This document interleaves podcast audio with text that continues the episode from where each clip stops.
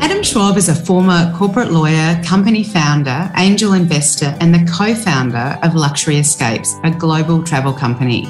He's also written for Crikey and Smart Companies since 2005 and is the author of Pigs at the Trough Lessons from Australia's Decade of Corporate Greed.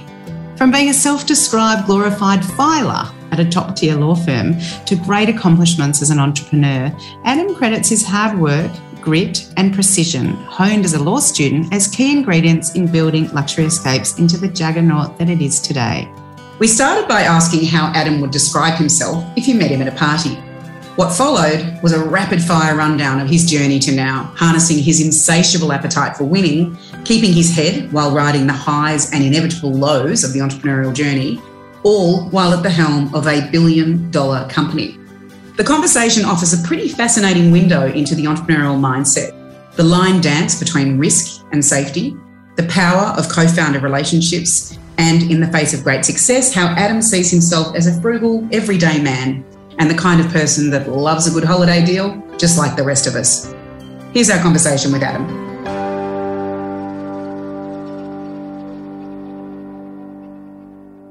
Adam Schwab, welcome to Human Cogs. It's great to have you here to chat with us today and understand a bit more about your world and your work. You have done so much stuff in your life. And if I met you at a party and asked you, What do you do, Adam? What would you say? That's a good question. Uh, great. To, thanks for having me on the, on the show. Uh, I think I'd probably say I own a travel business. Is my usual usual response to that.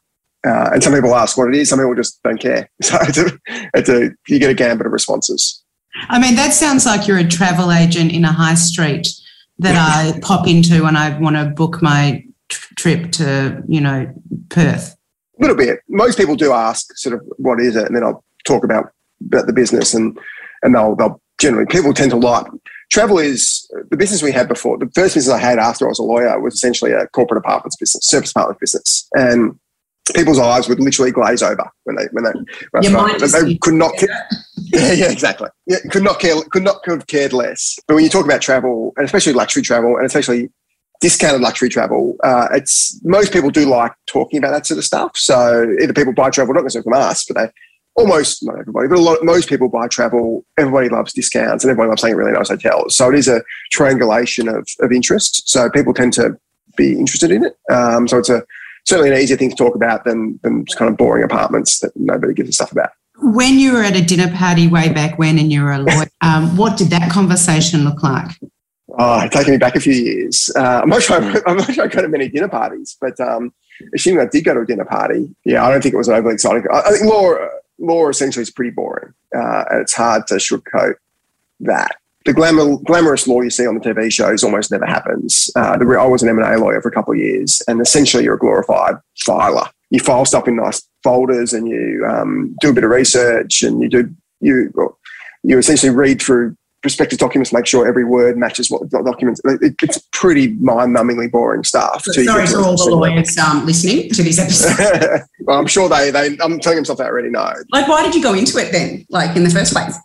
I think there's two parts. There. I'll, I'll answer. I'll create a question on top of your question. So why don't I go into it? I think the natural you get good mark, and I've asked lawyers the same question on my part. You, ask, uh, uh, you get good marks, you sort of naturally do law or medicine or maybe like engineering or something. So it's a you almost feel like you don't want to waste your 99 or 98 or whatever you get, and you got to do something like with that. I, I actually wanted to be a lawyer from when I was younger, probably because my cousin was a lawyer, my uncle was a lawyer, so I had lawyers in the family. But I think the second part to that is should you do law if you can? I think it's probably the more interesting question for people who, who can. And I think the answer is yes. Like, whilst law itself is mind numbingly boring, the, the skills you learn are, are pretty important. Uh, so, through university, I'm not sure if you guys did law, but through university, you're competing against a, a, pretty high caliber of person and it's marked on a curve. So, you have to work pretty hard to get a, re- a good result. So, it teaches you certainly hard work.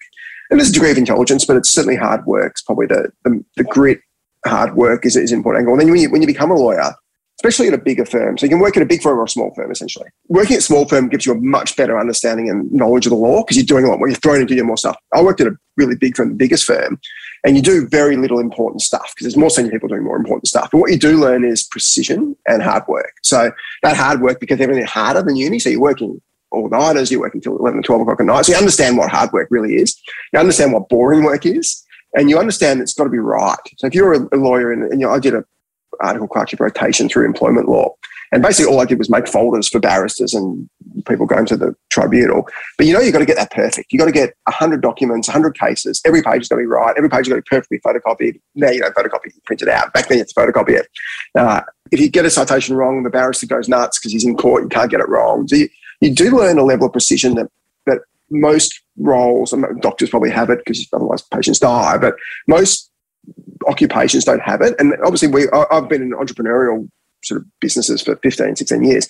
And it's very different. It's, it is much more move fast, break things, don't always get it right. But then as your business gets bigger, you've got to get a bit higher, not precise in a legal sense, but you've got to get stuff right. And often I see lots of people who just make mistakes, and it's not their fault, but it's just you, you, you learn that level. You just don't make mistakes. Even though it's perfect, you don't make basic dumb mistakes having been through that legal journey. And the other thing you get from being a lawyer is you just don't get bullied. If I get a legal, if I, I don't get any legal letters, if I ever have over 15 years, maybe I've got three or four of concern, if you ever get one, you sort of know, tell them to piss off because you, you kind of know what the, the genuine, you know if you've done something wrong. And if it's a commercial issue or a legal issue, mostly it's commercial, it's always about money, but you know if you get something wrong, how to, how to fix it. And essentially you learn the key crux of law is rolls around as in tort, is it rolls around damage. So if you do something, forgetting legal stuff, and I'm not talking about ACCC, but if you're talking about vis-a-vis another person, did you cause damage to that person genuinely? And if you did, then you got a problem. If you didn't, you don't. I always looking, did we damage that or have we been damaged? And that's the key. So often you've been wronged, you haven't been damaged in a legal sense, so you can't claim. So there is a couple of really good reasons. So it's the understanding of how the legal framework works and the precision you get from being a lawyer is something that is really helpful and being a consultant is great as well. There's other great professions that, that, are, that are helpful, but but I think if you do have a chance, you do like that kind of critical thinking. Doing five years of law and a couple of years practice max is probably about right. Otherwise, you become too risk averse and start earning too much, and it becomes hard. So it's an interesting story because you're talking up the, the benefits of law, and it's a really uh, you're talking outside of the law, the benefits, the transferable skills that you take into the world. But at 25, you left the law. Yeah. How was it received from people around you, from your family, and what was the story you told yourself when you left the law at 25? Uh, so I, I had a, uh, my best mate from school who's still my, my business partner to this day. Um, he's just come back to Melbourne. He lives in Dublin. He's got to Melbourne yesterday um, for, for a trip. He was really pushing. He was an ANZ. He was really pushing to do something. So he he and he's, he hasn't been super operational in the business for for many years now, but he's still very involved and operational. But he's always been the spark to. He's more. Let's just go do it. Uh, and I, I'm not risk averse by any stretch, but he was. It helps when you have someone pushing you. That's the co-founder thing. I'll talk about that later. But uh, so he was more aggressive in a let's just go do it sense because he and he really did see the risk matrix was right. He was right, hundred percent right. He was right all along in terms of pushing. When he and he has sometimes he pushes too hard down the track, and we sort of know when to push back. But he was absolutely right to push when we pushed. Uh, and had he not had he not done that, we would never have sort of done what we did. But this is 2004, 2004, 2005. I took a leave of absence. So I did have that safety net. Could have gone back. I, I was never really planning on it, but definitely could have. And the, and the firm was kind enough to, to let me do that. This is in 04 when being an entrepreneur wasn't cool like it is now. Now it's cool. Like what you guys do is cool. Like it's it's it's a very different. Back then, I spoke to Simon Griffiths, who from Who Gives a Crap. I'm not sure if you've spoken to him. He's a sensational guy. And he said exactly the same thing. He said back then, the entrepreneurs were Skase and Bond. And I, it's so being entrepreneur wasn't cool. It was actually the opposite. It was, and they didn't give uh, the, the, whole thing a, a, good name anyway, did they? Skase and Bond, really. Um, but, yeah, but, exactly. Uh, but you're right. The ecosystem as well. If we look globally, it's exploded. Like venture capital's exploded, and entrepreneurs were these outliers and sort of audacious people in the world, like your Bill Gates or your Steve Jobs or whatever. Yeah. And now yeah. everyone's got a side hustle, you know, on the side. When you jumped out at 25, was it i'm just going to have a little crack it's a side hustle you know you're talking about this safety net or did you jump out and go go hard? Yeah it wasn't a well it was a side hustle for we, in 2004 we started the cup day 2004 we started was before that we started uh, and we had a couple of we, we basically did originally backpacker apartments. So we because we were, we were 23 24 that's what we were. So we weren't backpackers but we were that age. Uh, so we rented an apartment we, we both lived at home at the time. Rented an apartment i never rented an apartment before. Had to learn how to do that. We had to buy secondhand furniture, which I did, which because we wanted to save cash, we didn't have much cash. Went around in a trade, my dad's trailer, and couldn't drive it, and almost crashed it all the time. And one time we bought a couch, and guess what? I said, fucking idiots. We didn't properly strap it in, and the couch literally flew out the back of the trailer because it was like a And thank God it was on the Peter Highway. And thank God there was just no cars around. I would have landed on something. Anyway, fortunately, it didn't. I just went quickly, pulled over the car, quickly put the trailer back, the couch in the trailer, and went on our way.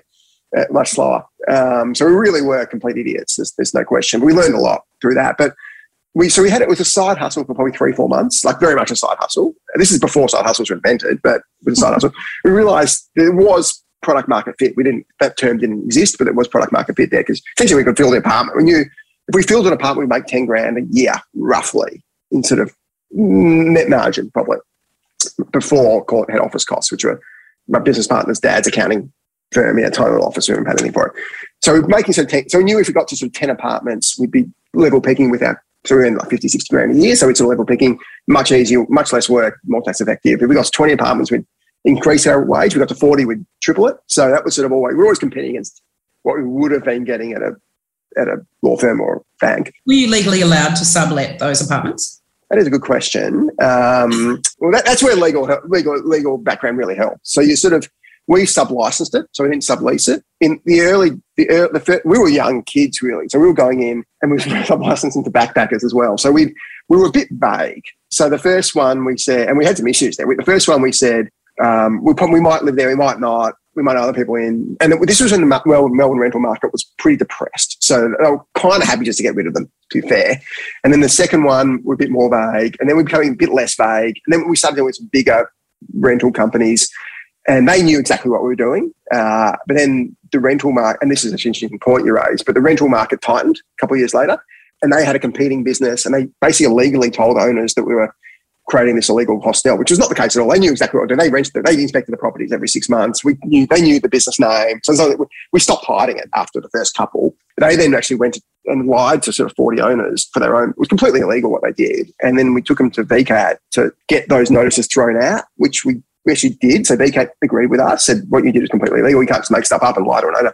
Uh, but they, but what they could do is lie to an owner a different way. They just said, "Oh, these tenants are bad, get rid of them." Owners don't. If you're an owner living in Malaysia, you just have no idea. You got to trust your property manager.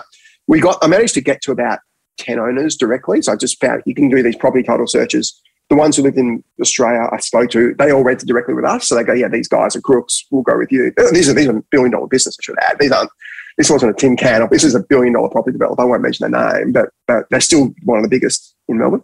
So we managed to get about 10 of them direct. And the other 30 we couldn't get to, we just couldn't, we lost the lease in four months, which was the four month you can just get rid of a tenant for any reason with no lease. We, but we just sub-leased new apartments, or we leased new apartments, and we turned into a corporate business. So we got rid of that whole, well, most of that sort of regulatory risk with backpackers, and everybody loves corporate tenants. So owners loved it, and we still we only just we still have one apartment left in that business. During the pandemic, it was a good excuse to finally shut it down because it was slightly profitable. It was no, it was more work to shut it down than keep it. So we just kept it uh, for sort of 15 years. And then pandemic happened, and it actually didn't make sense to keep it because there was obviously no one coming in and out because it was a corporate business and corporates couldn't come. So we, we finally shut it down and kept one because we've got one long term tenant in there, and we don't want to boot them out. So we have one one apartment left and a very part time. I haven't I basically do no work on it. I have haven't for many years, but we have one sort of part time employee who runs it. But anyway, that was a great launching pad and a great apprenticeship for us. Uh, you sort of learn on the job, you trial and error. It wasn't an online business, but it was a great apprenticeship and it got us out of that risk averse professional world into the entrepreneurial world, which allowed us to build much bigger businesses subsequently. But that was the best apprenticeship we could have hoped for. How do you go from that to a lux- to luxury escape? There's a couple of pivots. So we, we start. We originally, I was in the UK in 2009, and we saw a business called Top Table, which has since been bought by Booking.com, essentially, so OpenTableBooking.com. And it was effectively a restaurant booking site with discounts attached. So really cool site, but, but nothing existed. In Australia, you had no online bookings, and you had no online. It's like imagine the entertainment book online with book a restaurant you know, so you book a restaurant you get 30% off or whatever. I, thought, well, I use this a bit in the UK, but this is a, this is a great business. I thought, we didn't know anything about online market, online anything really. But I said to Jez, well, why don't we do this? How hard could it be? I had a mate who was a really good programmer, product and developer. He started working on it. Again, we thought we'd just give it a crack. It was minimal. We had we had like a million bucks we'd made through the property business, buying and selling apartments. Because uh, we bought a bunch of apartments, we hate debt, so we sold them again. Had the property market had gone up, and we made a million bucks. So we had this million bucks. We wanted we didn't want to buy a house for ourselves. We, wanted to, we were 29 still, so we were 28, 29. We wanted, let's give it a crack, build something scalable. The problem with the apartments business is it wasn't really that scalable. You had to There's a couple of great businesses in Melbourne and Australia that have done a good job with it, but you, we had to, every apartment was setting up the furniture. It was, it was, it was, a computer breaks, you have to fix it. Like it was, it was hard work. These days you have to but we wanted something more scalable and online was just happening. So Web 2.0 was just starting. Uh, so we started this online restaurant booking thing, and then we saw Jez actually saw Groupon in the states, which is the fastest business to a billion dollars. And we said, well, problem with the restaurant thing is you have to build a marketplace. So get five, six hundred restaurants in Melbourne if we're starting with Melbourne. Until you had it's chicken and egg, it's it's chicken and egg stuff that you have with marketplaces. Till we had that marketplace done, we couldn't really launch properly, and then you had to acquire customers. It's expensive. So we thought, well, the Groupon model, the beauty is it's similar business, but it's one deal a day. So all we need to focus on is getting one deal, then one deal, and one deal. And getting deals is hard, especially before you have a website. That was the, that, that's the classic chicken and egg. Uh, so we pivoted to the Groupon thing. We called it Zoupon. We later called it deals.com.au um, after Scoopon sued us, who were being sued by Groupon, sued by Groupon.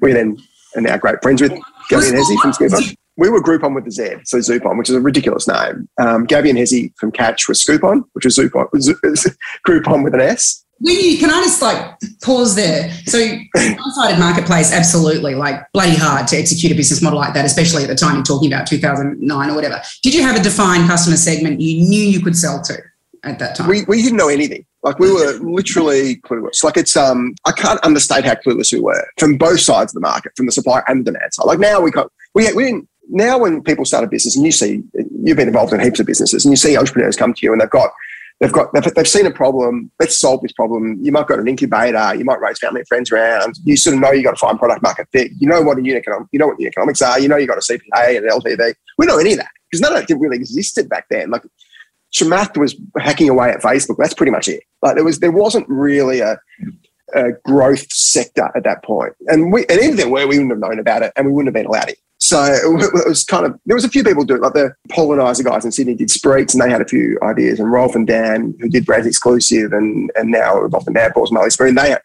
they were doing stuff around it because the German guys knew a bit more than the, the, the sort of local guys um, but we certainly had no idea we just saw an opportunity for a business. We thought, well, entertainment books are a good business. Take it online. It's good because people are going online. Well, let's give it a try.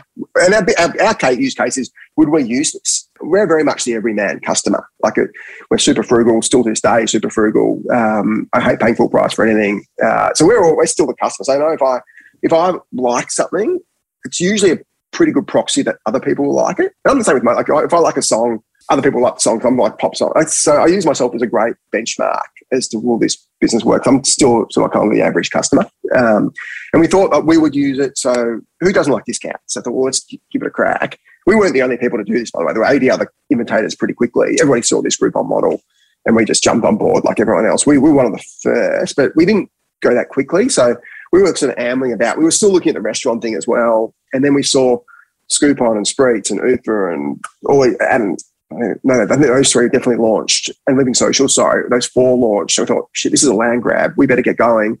We went as hard as we could, launched in sort of August of 2010, and we literally started. We didn't have a clue how to get customers. Like now, people know how to get customers, and Facebook and Google. This is before Facebook even monetized.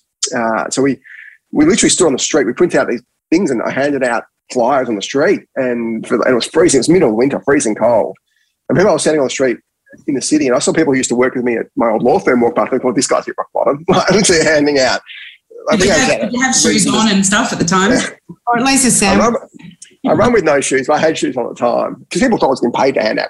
Like we had a fairly successful other business that was okay, but people just assume, oh, geez, this guy's really battling. But the amount of amazing people who don't take, like only one in 10 person will even take a flyer. We were handing out a flyer for one dollar coffee and cake or whatever it was. This is our very first couple of days, and people just look past you like you got leprosy. Um, so we did that for a little while. That wasn't that. We just had to find growth hacks, customer growth hacks. And Jez actually found the one that worked. And he found this is back when Facebook was viral. So you didn't have to pay. Before they did a great bait and switch, um, which is great for us because we, we're the we're well fund the business. But back in the day, you didn't need money. You just needed a Facebook group. And there's this Facebook group called Secret Melbourne that was based on a group called Secret London. Started by a young guy enterprising young guy, I should forget his name. And he had about 50,000 followers or members or whatever it was. And, and you could post stuff and you get pretty good organic reach. You get five or 10,000 people seeing it. Now you get five if you didn't advertise But back then you get or the algorithm kills you. Yeah, exactly. This is pre-marketing, Facebook pre-marketing before they monetize. So we thought, well, why don't we? This guy was couldn't monetize. He just had this random site with 50,000 people. We did a great job at building the site. Great engagement. And Jez says, why don't we buy the, buy the group? So I did a quick bit of legal research. You couldn't actually buy Facebook groups, but there's nothing stopping us buying the administrative rights to the group, which is essentially the password. So we got my uncle, who was a sort of property lawyer, to draft up this document of, I don't think it's ever been done before and probably never again, is to buy the administrative rights, particularly buy the password. So we could change the password. He would give us the password. He'd take his money. We paid 20 grand, I think, for that, 25 maybe. So we got this 50,000 person list. So we could then, it would solve two problems. The first problem we had is we, we'd rock up to a restaurant and say, why don't you advertise on our site? Give us a really good discount and you'll get lots of customers. I said, all right, what's the site? Oh, we don't have a site. He goes, how many customers? We don't have any customers. So they go, well, come back to us when you got some customers, understandably. And he couldn't get customers so he had the deal. So it was that classic chicken and egg. So what this did was solve chicken and egg. We could go to a, a, a vendor and say, hey guys, we actually had 50,000 members, which we did through this Facebook group. We weren't 100% honest, but we weren't completely lying either. And they said, all right. And they give us a deal. We then promote, we'd sock puppet, like I had like 20 profiles. We'd sock puppet all these profiles. Oh, look at this deal. Someone else say, look at this deal. And we get enough, enough interest that people would organically start seeing it. And because they were essentially good deals, we'd hack the Facebook algorithm to get on people's feeds and got our first like 10,000 members that way. So maybe 20% of the, of the secret Melbourne Facebook group became a member of Zoupon or deals, and they then virally told their mates, and we sort of were able to solve the chicken and the egg problem through Jez discovering this Facebook idea and sort of me executing on, which was really a story about first few years. Is Jez finding an idea, pushing it, and sort of me making it work. So it's that great yin and yang of of ideas and execution, which one person couldn't have done. And I, do, I have ideas, and Jez is not completely over executing, but the combination of both. That's why so many businesses, the two founders, just works because you can also can not work, but it, if you get that great chemistry, it works really well. Then we had a couple other co-founders, effectively, or early employees slash co-founders come on. So a mate of mine from Uni called Mark and a guy called Josh who bought his business.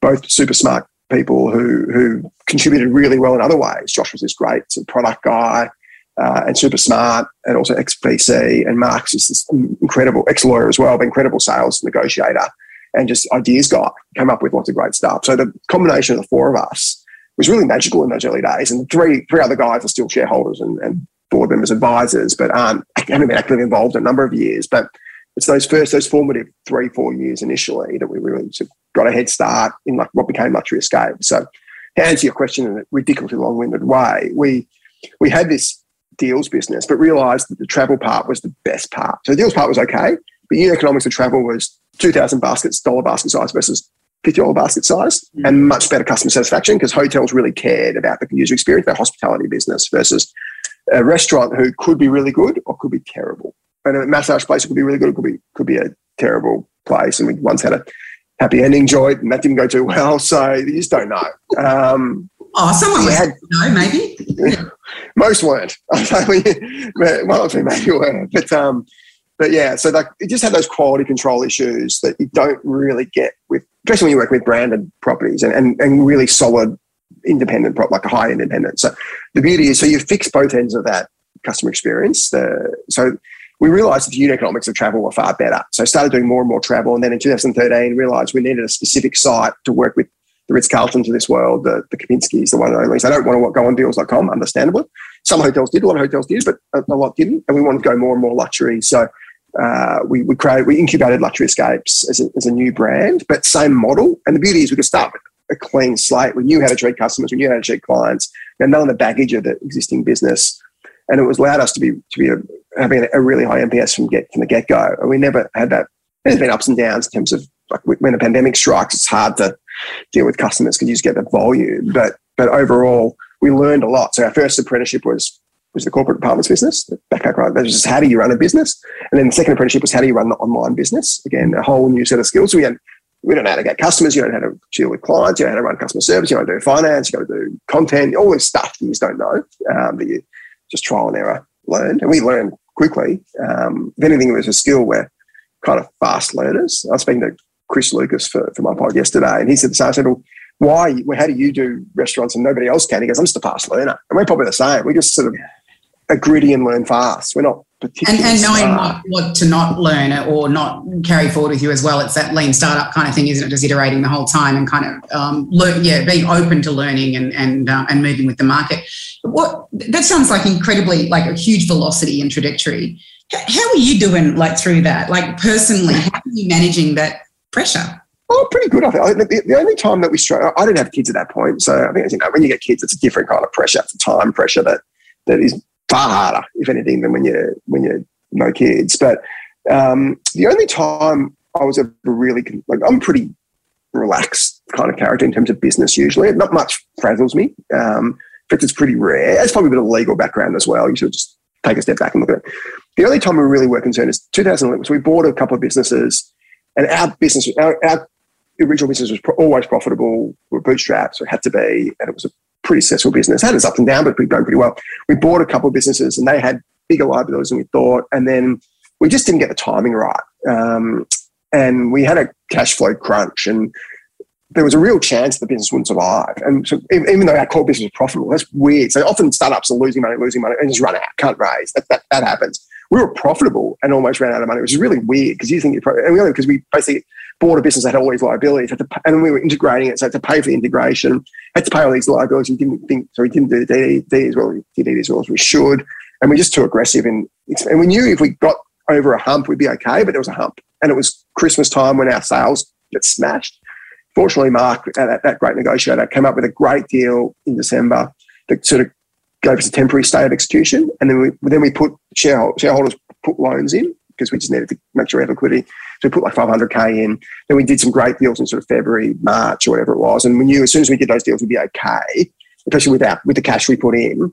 But there was definitely a month or so where I was sort of waking up thinking, shit, this is, we wasted effectively not just the last three years, but the last eight years, because you think that we let it ride. So like when you're at the poker table, which I'm not a gambler, but you'll still let it ride. Like you, you keep betting, you keep winning, you keep instead of taking money off the table, we kept upping the ante, so to speak. So we never took money, never took money out. So it's effectively not just the three years. You just lost the three years of the digital business. You go, you know what? Gave a crack. We lost the three years of, we lost three years plus five years essentially. So eight, nine years of of work. So we in, so you looked in the valley of death in a weird state. Your valley of death's usually earlier on. We had a delayed valley of death, and we've just got over it. And since then, there hasn't really been ever a concern on, on cash. Even during the pandemic, um, we always had it. We knew we had sort of had under control. There was a couple of weeks of let's just see how these refunds fall, but there was really just probably a month in 2012. So getting going back to 10 years now, we were genuinely concerned, and we were frantically. Josh and I were trying to work out every option. What we do, we would have sold the business for five million bucks probably back then, or even less. Um, so we would have taken almost anything. Uh, but as it happened, then you just have a bunch of luck along the way. Mark did these two great deals. And he came in as a shareholder, um, and then things just went our way. We had this great run where we went from sort of call it twenty million dollar business to a hundred fifty million dollar business, which is a big step change.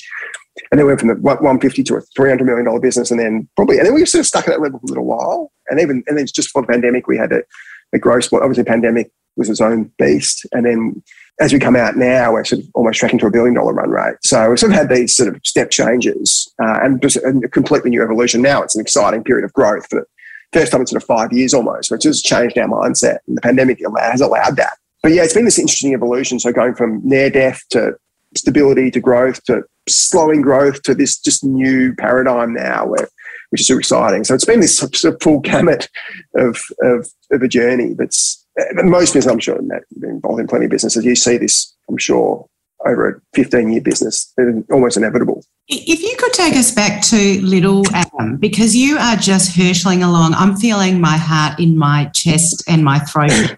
Talking, thinking, but what happens to Adam in the middle of the night? And what happens when Adam doesn't know? And what happens when Adam says we were clueless? And I think, fuck, Adam's out of control.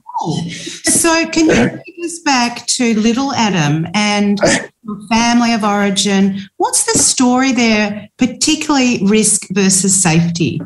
Yeah, it's a good, good question. Um, by little Adam, I'm assuming you mean little in age, not little in stature. Um, but uh, yes, little, little in. in um, so young Adam. So I, I, was always a pretty good student. Uh, so I, I, worked pretty hard. Um, scholarship and all that stuff, and, and got pretty good marks. Obviously, did law and all that stuff. Um, so there's with you have expectations, uh, and the expectation always was expectation always was to get very high marks. First first child or son, like you, you sort of expect expected to, to achieve a lot. Um, my cousin was a very high achiever. Parents really more mum than dad, but but both to a degree. And it was always expected I'd probably do law and go to a big firm and all that stuff. So it was it was kind of just that. Not there's never any doubt, but not getting into law would have been a failure. and not doing well would have been a failure to an extent. Uh, a bit like Asian families sort of have that similar mentality, similar mentality there. Um, but we're so hybrid, but, but that's fine. Like I, am sort of, I'm super competitive as most entrepreneurs are. Um, so it's, I thrive on that. Um, even to this day, it's incredibly competitive. We see a competitor come out with a deal or a package, why haven't we got that? Like it's, we're an incredibly competitive business.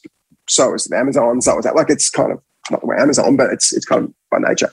So yeah, I was, I was yeah, super competitive, pretty academic, very sporty, and and always just like to like to win, um, right or wrong. Um, not always the best trait, but um, but I like to win fairly. Never never wanted to cheat. Wanted to win because I wanted to be sort of to, for that sense of achievement. And it's a bit like I'm having money now. Like we don't spend much money. Like I'm not a big spender by any stretch, um, as, as, most entrepreneurs often aren't. Um, some are, some go the other way, but a lot aren't. For us, having money is kind of irrelevant. If I had 10 million or a billion, it probably wouldn't change my life that much. But it would. It, it's purely a measure of, of how much you succeed, and then obviously you can donate more at the end of the day. But leaving aside the the influence to the donate to where you want to, rather than other people who have money, it's it's purely you you you want you want to have, create a, a degree of wealth purely to show your success is probably, and, and to then have influence on where it goes, not to necessarily buy private planes and buy big houses and all that kind of stuff. But it's, it's how do you, and that's sort of been a ongoing thread. How do you how do you win? How do you win fairly?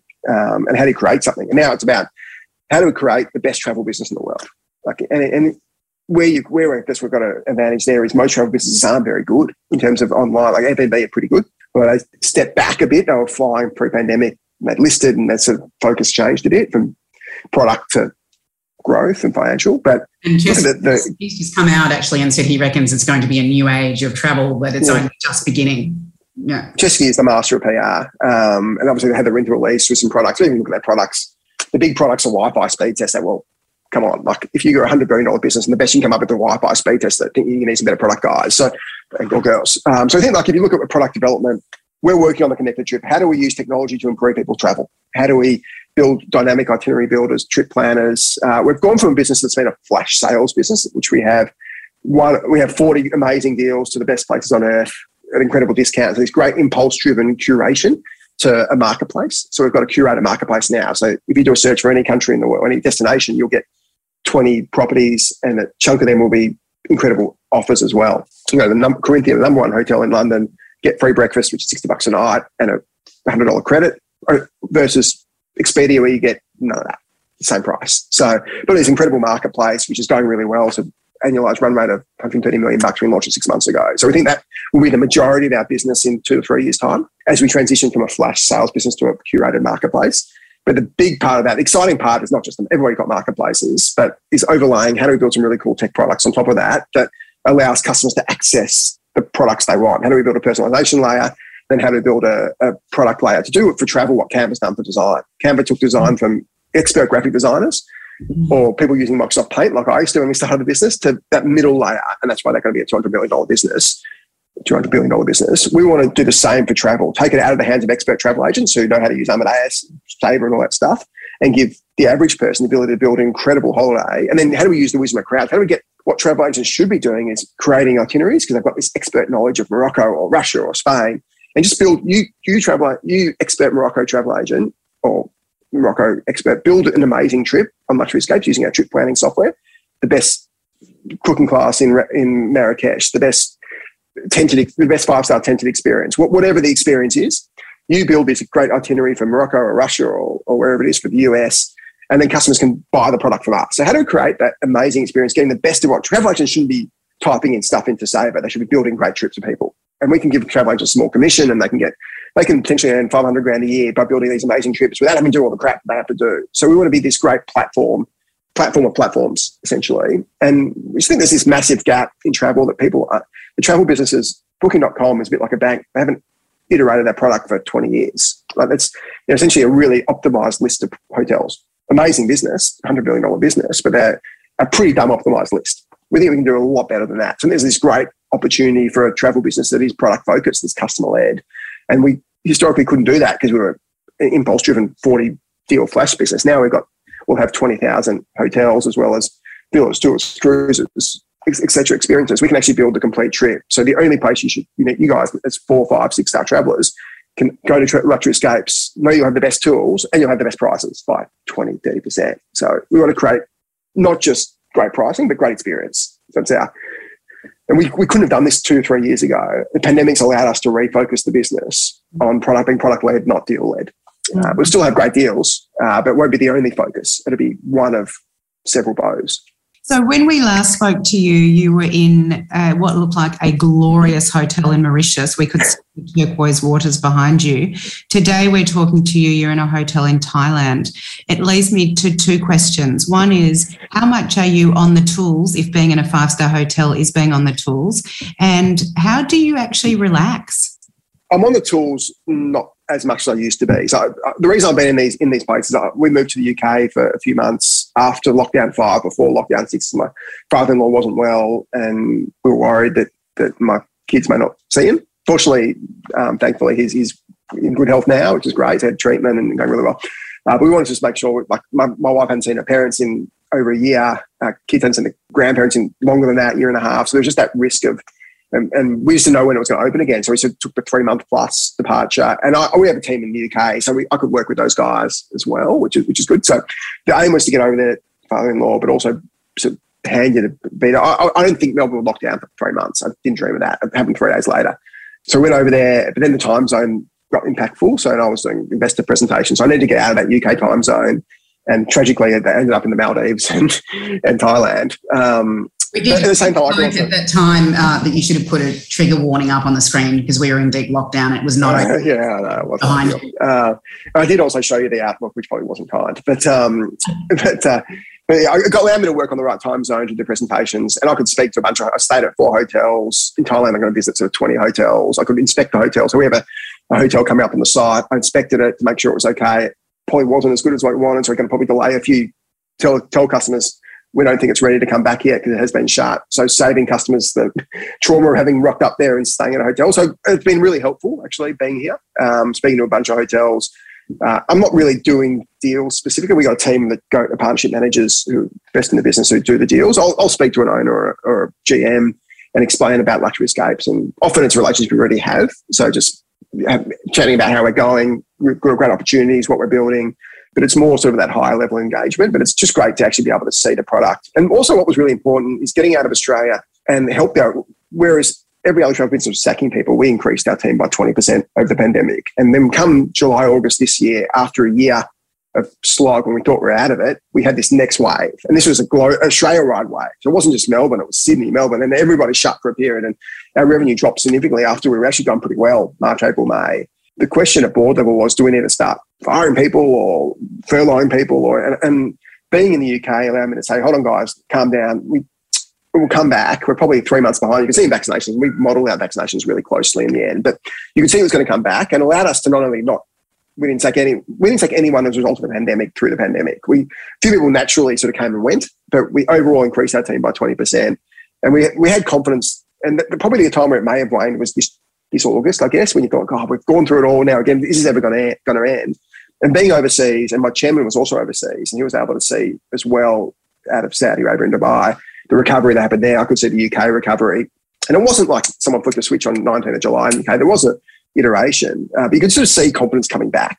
And Covent Garden was pumping, and Soho was pumping. The city was quiet, but you could sort of see travel coming back. And you see, it was really hard to get a booking in European summer anywhere for a family.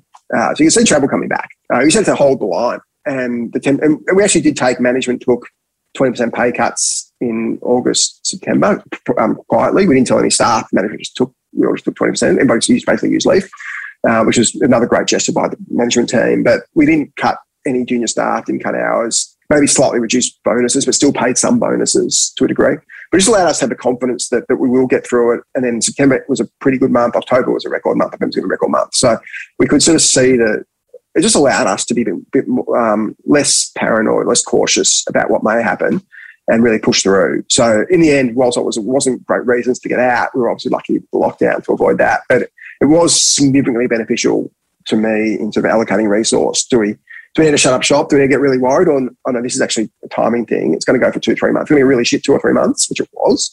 Uh, but we could see that we could see the green shoots in September significantly. And then obviously this the tree exploded in um, the beanstalk exploded in October. And part two of the question Do you ever relax? How do you do downtime?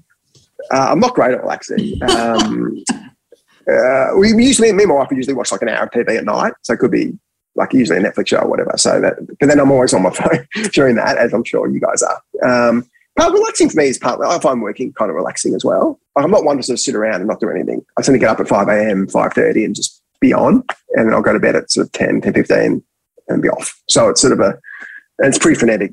But like I'll play table tennis at work a lot and other stuff like that. That's kind and of. you run marathons? I haven't for a little while. I was hoping to do a half marathon this year, but I'm running. I've been in pretty hot climates. So I'm only running like 5k because it's too hard. But uh, I don't know how anybody runs a marathon in Singapore or Dubai. Oh, look, I, I, frankly, I think the whole marathon idea is just rubbish anyway. Um, can I just I think, on yeah. some of the stuff you said, Adam? Um, you know, yeah. so growing up, it sounds like there was a fair bit of extrinsic um, sort of motivation going on where mum, mum, you know, you're expected to go into law and all those things. And yet you're saying you really like to win. Um, so there's an intrinsic thing. Where would you, I know it can be a combination of those things as well. Where would you put yourself where you think about this driving force, this incredible, insatiable quest to keep doing things? Where, where's it coming from? Oh, good question. I don't know. Um, I mean, just naturally partly competitive and partly just like some people like to please. And I think to an extent I like to please, be it a customer, be it whatever. Like I still love getting a five star review. Every every review that comes through, be it one star or five star, they're always one a five. I get them. If I get a one star, it's like somebody stabbing you in the heart. Like if you think that a, you're running a billion dollar business, you don't, you don't care about a one star review, well, you do. Generally, if you get more than one one, and you can sort of tell if a one star review just happens because we can't control, so be it. Like we've got we've got massive queues at the moment in our call center. It's not our call center's fault. Our team, our management, our team are amazing. We just we can't, I can't hire 100 people in a week and train them. It's just impossible. So we, the volume accelerated at such a degree. We just actually, there's nothing, we're, hiring as quickly as we can. We write in probably two weeks, but for, we've got a, we've had a pretty bad month in terms of compared to what we usually are, and we'll have pretty bad two weeks, and then we'll get under control. But so that stuff I'm not so concerned about. But where we've dropped the ball, where someone's just made a, a mistake through laziness or omission, that's that, they're the ones that are the worst. Where we just haven't treated a customer right. That's still grates at me. Um, so no, we should like. There's no no excuse for that. And the best businesses um, are absolutely customer obsessed, and it sounds like you are. Um, I wanted to pick up on something else that you said about you know you, you like to win. How will you know when you've won enough? I don't think you ever have won enough. I think there's always there's always um, I think sure Elon Musk that silver medal he put on Jeff Bezos uh, on his Twitter feed. I, don't, I don't think you ever. You, I don't think you've ever won, um, but you you can eventually you make a contribution that's meaningful enough. Uh, and clearly, I haven't got there yet because we're still in the accumulation phase, not the distribution phase of, of our life. But I think that the gauge of success really is who can give the most away. Uh, and you give Andrew Carnegie style, give away five billion dollars, then then you've you've effectively won at life. So can you can you make the most meaningful impact? And it's not always money terms; it could be non-financial terms as well. But for me, it probably will be financial terms. Hopefully, at some point, and it's not going to be in the billions and millions, I suspect. But hopefully, it's significant. Give it to what is the problem that you'd like to solve for humanity? That's a good point. I think that the problems that I'm probably less about the big math. Not that I don't support climate change action, all that kind of stuff, but I think I can make. I prefer seeing the micro, not the macro. I think I look at the great charities, and I forget the person whose name was, but the person who I think she won Nobel Prize, or he won Nobel Prize. The, the micro finance in countries like Pakistan and Bangladesh, giving giving women hundred dollars in, in in unsecured loans to create a business. Like, So how do you do that? How do you help refugees in Australia or migrants to Australia who don't have the advantages that I had to create a life? How do, how do you help homeless people who, who generally they're through no fault of their own, through through mental illness or through just bad luck? Often, often the biggest cause of homelessness, I think, is is illness. You can't pay. It certainly is in the states. I'm not sure much in, in Australia, but how do you help people who haven't had the same chances? That's probably is the area I'd love to focus on. And Geoff Harris from has done a huge amount of work around that. Um, but it's also it's how do you how do you take that business approach to solving these problems? So, and not, and Simon Griffith has done a lot of this stuff. Um, but how do you, how do we create, rather than just give money, and I'm on the board of a couple of charities, but how, instead of just giving money to whatever charity it is, World Vision, Save the Children, whatever it is, and you probably still do some of that because they're, incredible organizations, but how do we create something, the charity, the business charity, a business that is not for profit, that the dividend is how, how do you solve problems? It's not how do you give cash out. And I'd love to take the sort of experience I've got 40 years or by then it'll be 50 years and and create and create something in that sense um, not outsource the work to someone else uh, so how do you do the work yourself and create something that i think can have a better dividend as in help more people uh, that's what i'd love to do in probably 10 or 15 years ideally i think i'll go love at least 10 years potentially, or as long as I'm wanted in this business. Jeff Bezos retired now at 57 to, to chair. Um, but sort of 50 to 55 feels like a good time to hand over the day to day while maintaining sort of some, depending on what what's ownership is like. But I think at that point, really, how do you make a difference? How do you use that nest egg you've built, however big it is, whether it's 10 million or a billion or whatever, whatever that range is? How do you then use that to, to make a difference more substantially? It's an interesting concept to think when I get to a certain point, that's when I'll give. You use the phrase, I'm in the accumulation, not the distribution um, process or phase at the moment. Is it possible that we can do both side by side? That we don't have to wait to get to a certain point of arrival before we shift gear? Yeah, absolutely. I think the question is how much to make a difference. Like if you've got 100 grand, it probably makes sense to donate it somewhere. You can't do much with 100 grand. But if you've got 100 million, you can do something pretty significant. You've got startup capital essentially that's much more useful. You can just do more with it. Uh, obviously, you have too much as well. Um, and this is the, the, Warren Buffett aspect, was he just said he worked. He's not. He's almost ninety now. He's still working. He's kind of half-handed over the reins now, but he certainly was very active till 85, 86, 87. And his principle was, I'm not going to donate much yet. He's, he's giving pledge, etc., etc. but he'll donate. He'll make as much as he can, a couple hundred billion, and he'll donate 99% of it when he dies. There's Andrew, Andrew Carnegie, who actually Andrew, Andrew Carnegie's pretty hands off. He sort of checked out at 35 and started thinking had more money. Started at that age doing the libraries and all that kind of stuff. So there's probably is a, um, I think there's probably a midpoint where you, I'm not nowhere near that level of wealth. So clearly I'm not there yet. Um, but I think there is a point where I think I'm still valuable to luxury escapes now in terms of product vision and all that kind of stuff. And then we're basically spent the last two years in, in a large extent rebuilding a lot of our management team and both ELT and SLT level. And we've now got a really good management team that's, that's almost perfect in terms of obviously changes, iterates over the years. But for where we're at now, it's a very good management team. Uh, so we can give more and more responsibility to, to, the team. And then I think it's a slow burn out. I don't think I don't think you just I don't think it's I don't think it works just take someone out of the business whole as in one day. And we would actually try that, it didn't work. I think it's got to be a gradual shift over three to five to ten years um, when you're confident in that kind of ELT SLT successor, and then remain as some sort of whatever chairman, whatever. I think Bezos is exec chair or whatever he is, but maintain a certain level and then hand over to your Andy Jassy. So how do you do that and then focus on other stuff? I'm not going to ever not do anything. I mm. want to do so, whether it's writing or whatever. I'm always doing some stuff, but preferably I love to my next proper business to be a philanthropic business essentially. Uh, so where we're we're not paying dividends, we're paying dividends in the, paying dividends in the form of social good, not mm-hmm. cash. Yeah. Okay. Uh, before we start to wrap up here, what are your top three travel tips? We're coming out of lockdown in Melbourne. We're dreaming. I mean, I've been getting the luxury escapes emails throughout the last two years and sort of just drooling at my desk. And I'm sure it, it taps into something quite emotive to our hopes, to our dreams, how we think our life could be, what we could be doing. Uh, and now things are starting to open up and we can. So where should we be going? Uh, I think people haven't realised how easy it is now to travel. Like you think, because people we've had eighteen months of being locked in. Like when you're going, you're in Shawshank Redemption, where they let him out of prison and, and he can't open his eye. I mean, that's because the sunlight's too much. People actually how Australians are. Like if I go, wow, you could go tomorrow. You could, or you could book a ticket to Thailand, leave tonight, and be in Bangkok tomorrow with no quarantine. Four hours in a hotel till you get a test back. And I can sell you a great package. So you can literally do it tomorrow, t- tonight go through Singapore. Um, Singapore's got a VTL or it's about that, but you can go to the US today, no quarantine. And no, this is Melbourne and Sydney. Obviously, poor people in Perth, unfortunately, that's, that's going to be a little while away. But, but for Melbourne, Sydney, and then soon Tassie, South Australia, and, and potentially Queensland, but certainly Melbourne and, and, and Sydney or New South Wales, Victoria, can literally tonight go to Thailand, go to Maldives, go to almost anywhere. Now's the time to buy. Like the deals we're, we're doing now, we've never done these kind of deals before. They're, the best we've ever done.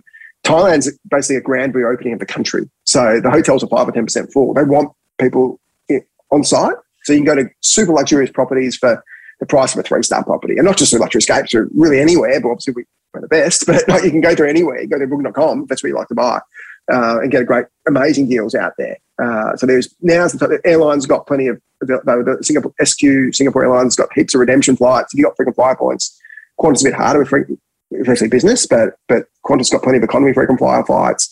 If you got lots of people have lots of points through pandemic, like Luxury Escapes takes points as well, so you can use your points to buy Luxury Escapes packages at the best conversion outside Qantas anywhere on earth. So you can get a great conversion. But yeah, whether you buy through us, whether you buy through Flight Centre or Expedia or whatever, now's the time to to buy because you're not going to get these kind of packages again. And you can literally travel tomorrow and the hotels just can't. And you also, not just a great trip for you, is you get to see, I, I see these people in Thailand, people in Maldives just can't wait to see people again. You, and you see the happiness of having visitors again. These are people whose livelihoods have been destroyed because that whole business is, and it's, and you see some the hotels that aren't open, and you go, and there's a lot of hotels, especially the non-branded hotels, a lot of them aren't open yet. So you still want to stick to a branded hotel or a well-known independent. I'm a place called Katathani now, which is a very well-known independent hotel. They, they're a chain of sort of five independent hotels. But you go to the places that aren't open yet, and there's just we used to have the massage place and the restaurant next to the, at the front of the hotel on the beach. They're just gone. It's just like mm. just like it's like a hurricane's come through, and there's just no one there. It's really sad. And Fiji, Fiji's opened up. We've had unbelievable, like Brent Hill, who's running tourism Fiji, Australian guy, just incredible operator.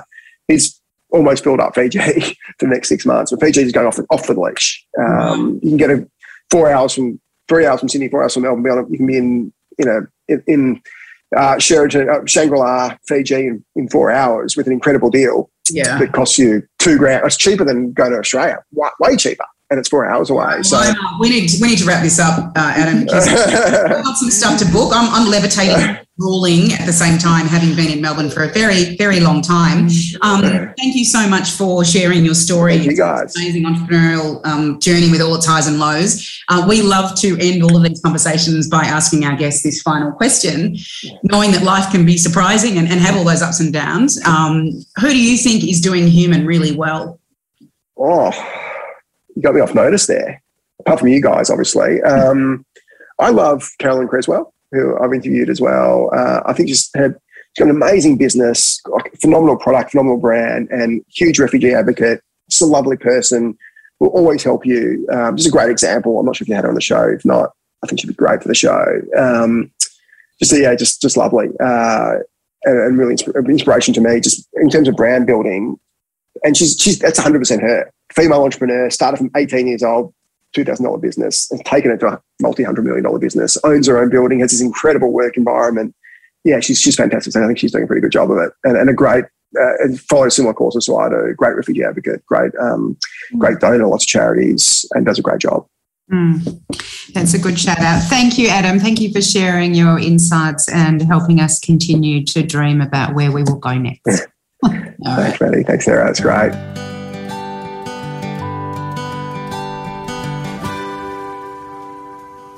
Thanks so much for joining us for this episode of Human Cogs.